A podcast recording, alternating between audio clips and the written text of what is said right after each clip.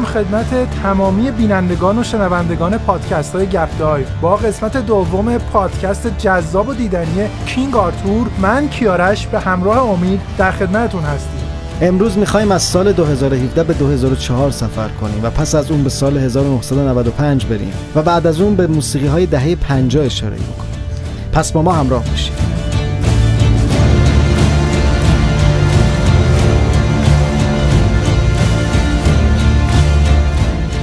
مخاطبان گرامی پادکست گپ دایو صحنه ابتدایی فیلم افسانه شمشیر شاه آرتور رو دیدید. این موسیقی متن انگیزشی رو شنیدید؟ این موسیقی که شنیدید محصول سال 2017 و برای مخاطبان امروزی سینماست. حال یک عقب نشینی تاریخی انجام میدیم. برمیگردیم به سال 2004 فیلم King Arthur با بازی کلایو اوون و آهنگسازی هانس زیمر. آهنگساز مشهور که به کرات در مورد اون در پادکست های گپ صحبت کرد.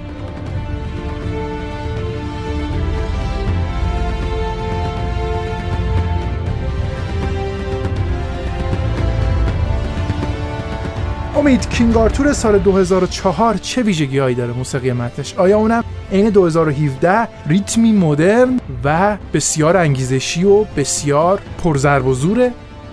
اگر محصول سال 2017 رو یک محصول فرهنگی پست مدرن تلقی کنیم این موسیقی یک موسیقی مدرن هست. موسیقی که کلیشه اون دوران سینمای هالیوود بوده و توسط آهنگساز نامدار هانس سیمر کسی که اون زمان موسیقی ها رو غرق کرده بوده برای خودش ساخته شد من این موسیقی رو یه حالت گذاری می‌بینم بین موسیقی فیلم دزدان دریایی کارائیب و موسیقی فیلم بتمن که توسط هانس سیمر ساخته شد.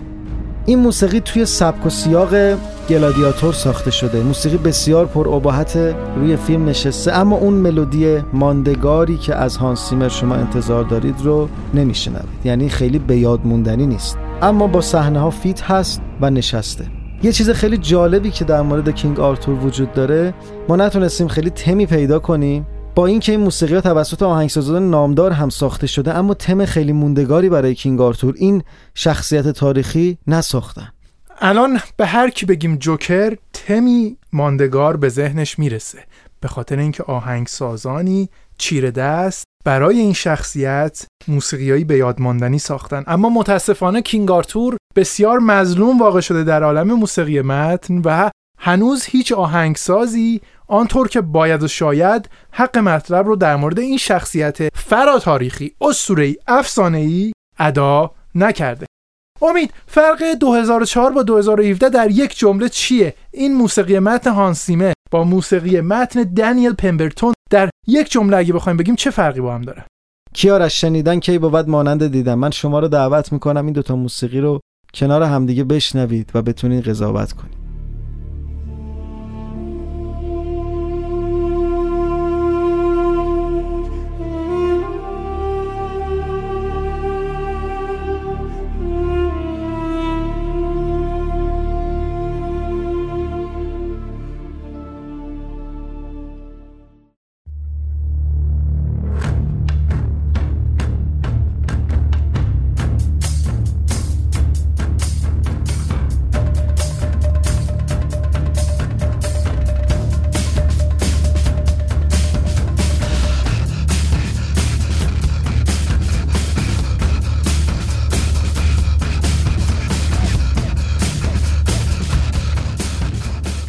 موسیقی که نه تنها بیانگر دو سبک متفاوته بیانگر دو زمان و دو سلیقه متفاوت هست. یک زمان آهنگسازها یه سبک خاصی رو داشتن مخاطبم همون سبک رو میپسندیده و به خاطر اون می‌رفته سینما و هزینه پرداخت می‌کرده تا فیلم رو ببینه.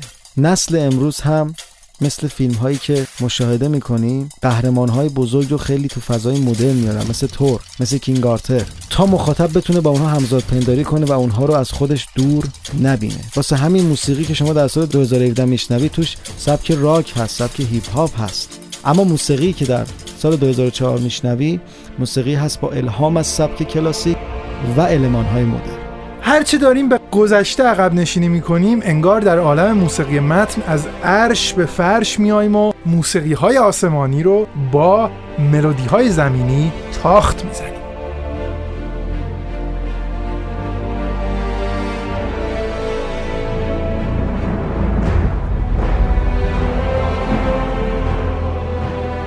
کیارش شاید امروز اگر اون ملودی آسمانی رو بخوای بسازی مخاطب دیگه اون رو نپسنده امید شاید این تصور استودیو هاست. شاید این چیزیه که به ما القا می‌کنن. ما متاسفانه این امکان رو نداریم که همه مخاطبان رو جمع کنیم و ازشون این سوال رو بپرسیم که آخه مخاطبان عزیز سلیقه موسیقیایی شما چیه؟ شما کدام سبک و بیشتر میپسند؟ مخاطب مجبور اون موسیقی که براش ساخته میشه رو بشنوه و اون رو مصرف بکنه. بله نظریه های متفاوتی در مورد این قضیه وجود داره. یک سری معتقدن شرکت های تولیدی سلیقه مخاطب رو می‌سازن و یک سری معتقدن که مخاطب ها تعیین می‌کنن که کدوم موسیقی رو دوست دارن. اما چیزی که ما امروز مشاهده می‌کنیم این هست که همه موسیقی ها چند سال هست که به یک شکل در اومدن و خیلی کم می‌تونیم بین اینها گوهرهای نایاب پیدا کنیم. چیزی که در دهه 1990 به وفور دیده میشه من در همینجا مخاطبان پادکست های گپ دایو رو دعوت می‌کنم تا در وبسایت ما نظرشون رو در مورد اینکه کدوم سبک موسیقیایی بهتر احوالات مخاطب معاصر رو بیان می‌کنه رو درج کنن با قرن 21 خداحافظی می‌کنیم و برمیگردیم به اواخر قرن 20 موسیقی که توسط یکی از استادان برجسته موسیقی مت و پیشگامان این زمینه ساخته شد جری گولدسمیت فیلم سینمایی First Knight با حضور ستارگانی چون شان کانری و ریچارد گیر.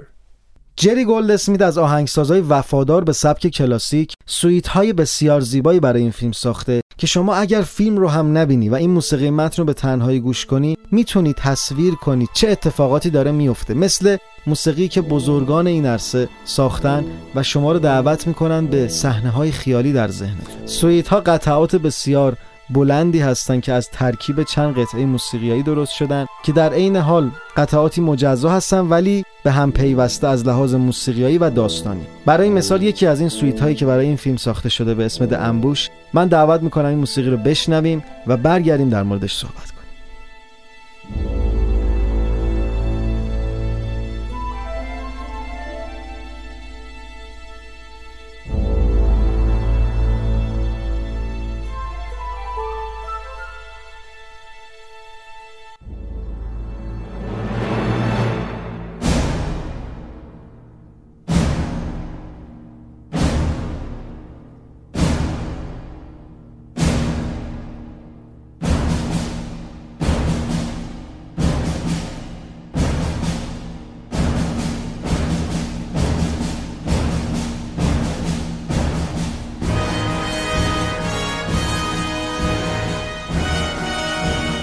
ابتدای کار صداهای پراکنده و فضاسازی هایی با دو مجموعه ساز مختلف شنیده میشه. انگار که افرادی در جای کمین کردن و برای اینکه پنهان بمونن خیلی آروم آروم دارن حرکت می‌کنن.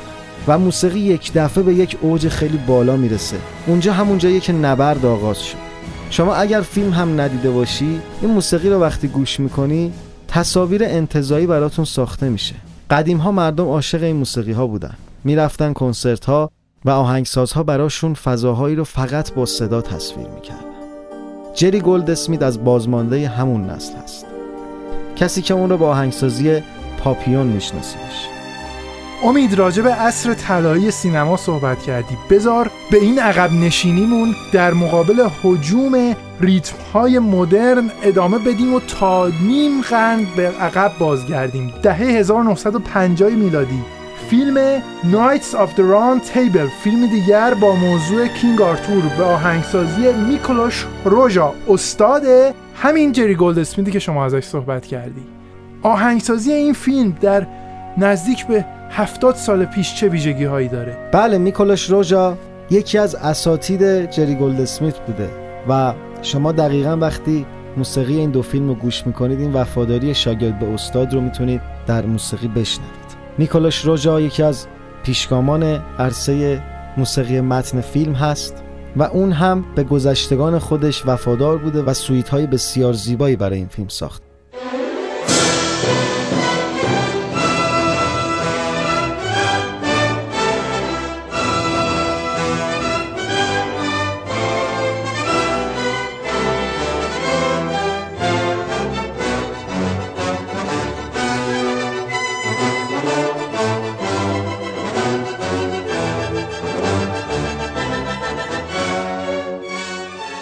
مقایسه کار میکولاش روژا و جری گولدسمیت ما با یک حقیقت جالب پی موسیقی متن ظرف چهل سال از 1953 تا 1995 میلادی تغییر آنچنانی نکرده.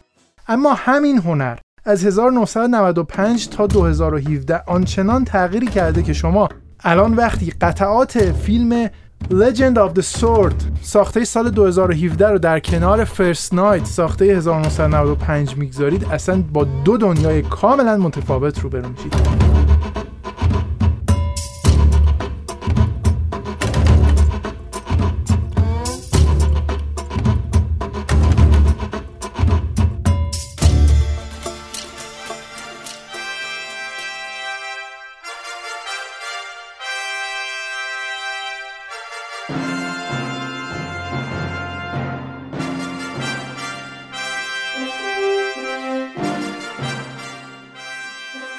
امید آیا جری گولد اسمیت فقط کارش به میکولاش روژا نزدیکه یا اینکه افراد دیگری هم هستن که موسیقی متنشون ما را به یاد کارهای جری گولد اسمیت بندازه؟ بله خیلی از آهنگسازهای قرن 21 هم وامدار جری گولد اسمیت هستن. من قطعه ای رو آماده کردم و شما رو دعوت می‌کنم که این دو تم رو بشنوید.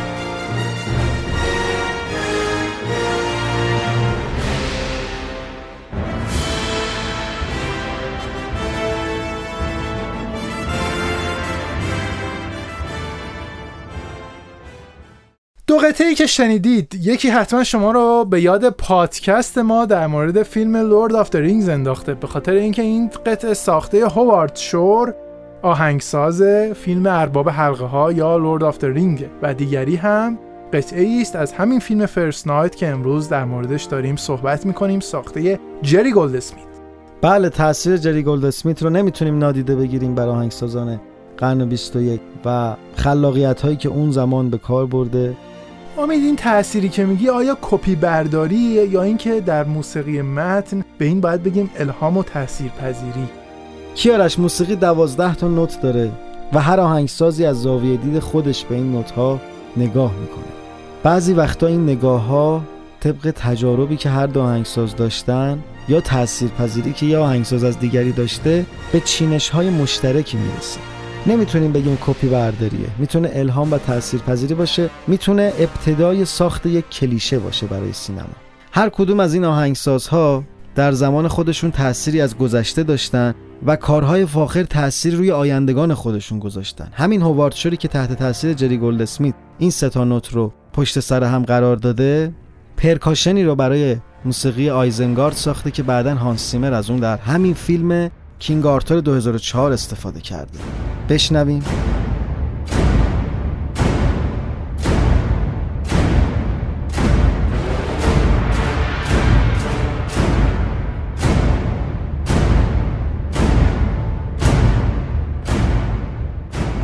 مخاطبان عزیزی که با ما تا انتهای پادکست کینگ آرتور همراه بودند در سفری پرماجرا در هزار توی شنیدنی از سال 2017 میلادی تا 1953 با ما هم سفر شدن. دیدن که چطور از قطعاتی پست مدرن به ملودی های مدرن و سویت های کلاسیک رسیدیم. دیدن که چطور از موسیقی جری گولد اسمیت به هوارد شور از هوارد شور به هانس سیمر و از جری گولد اسمیت دوباره به میکولاش روژا بازگشتیم. دنیای موسیقی دنیایی پر رمز و راز و پر از تأثیر و تأثیرات هنرمندان است. این دنیا حرف برای گفتن زیاد داره. با پادکست های گپ دایو همراه باشید. در قسمت های آتی این پادکست از حرف های ناشنیده موسیقی متن بیشتر و بیشتر براتون صحبت خواهیم کرد. خداوند نگهدارتون. بد نیست گاهی وقتا به گذشته برگردیم و کارهای فاخر پیشینیان رو گوش بدیم.